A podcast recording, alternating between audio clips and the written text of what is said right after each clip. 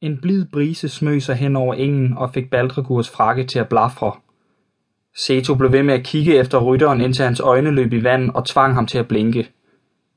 Kian og Furim var kun en lille prik i horisonten. Nu hviler prinsessens liv i Kians hænder, sagde Baldragur.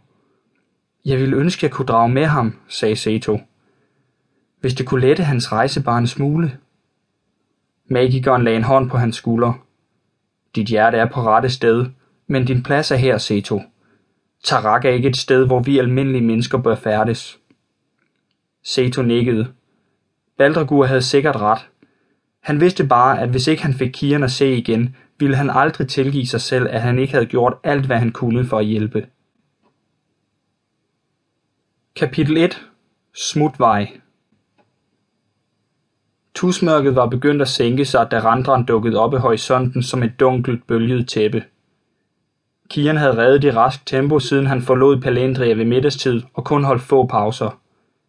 Lyden fra havet mod vest var blevet tydeligere i løbet af dagen, og vinden var taget til og trak lugten af saltvand med sig. Snart nåede de skovbrynet ved Randrans vestligste punkt. Kian holdt hesten an og sprang ned i græsset. Da hans fødder ramte jorden, stønnede han anstrengt og støttede sig til Furums tøjler.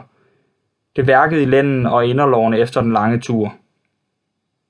Han skævede til hængsten, som betragtede ham roligt. Du skal ikke stå der og lade, som om du ikke også er udmattet, brummede han. Men Furim løftede bare hovedet og spejtede ud over engen. Den store hængst var muligvis træt, men den var også for stolt til at vise det. Kian kiggede imod skovbrynet. Udefra lignede Randran en ugæstfri fæstning med sine tykke knudrede stammer og uigennemtrængelige mørke. Træerne stod side om side som tavse soldater, og der var ingen dyrelyd at høre. En kraftig blæst strøg hen over engen, fik skovbrynet til at rasle og gav Kian gåsehud under frakken, som Baldragur havde givet ham. Det blæser op for natten, mumlede han og hankede op i rygsækken. Kian fik øje på en samling af buske, der sammen med en mindre bakkeskrant udgjorde et passende lægested for den tiltagende blæst. Hvad siger du? spurgte han og slog ud mod stedet. Skal vi gøre det her til vores første lejr? Hængsten prostede tilfreds. Kian tog tasken af og fandt tæppet frem. I det høje ukrudt under en af buskene indrettede han en primitiv soveplads. Skjult i bladene hang små klaser af blåsorte bær. Kian studerede dem. Rimbuske, mumlede han. Bærene ser faktisk lækre ud, men jeg har ikke lyst til at kaste op hele natten. I stedet spiste han af brødet og drak af vandflasken. Han turde godt drikke det meste. Så længe de befandt sig på engen, ville det være muligt at finde bække og vandhuller. Furin travede lidt væk og gav sig til at græsse. Seto havde forklaret ham, at hvis de vekslede imellem hurtigt trav og små perioder med skridt, ville hesten kunne løbe hele dagen. Da Kian havde spist halvdelen af brødet, pakkede han det væk og lagde sig til rette med rygsækken under nakken. Han trak hænderne ind i frakkens ærmer og slog uldtæppet omkring sig. Furin kom hen og stillede sig få skridt fra ham.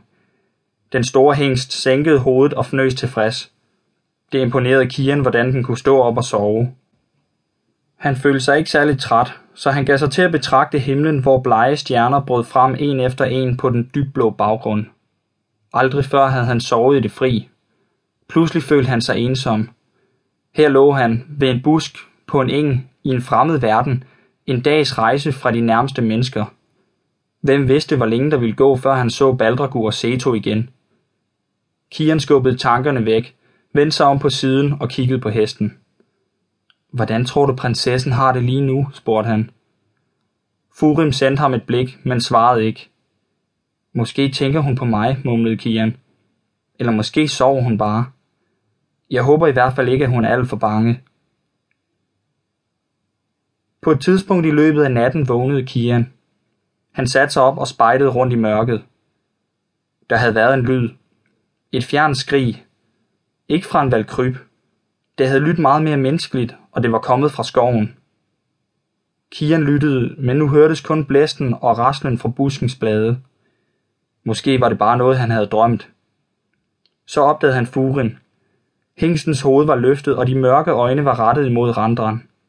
Furim havde også hørt skriget. Anden gang Kian vågnede, var det ved lyden af fuglesang. Stjernerne hang endnu på den mørkeblå himmelbue, men der kunne ikke være længe til daggry, for horisonten lysnede i øst.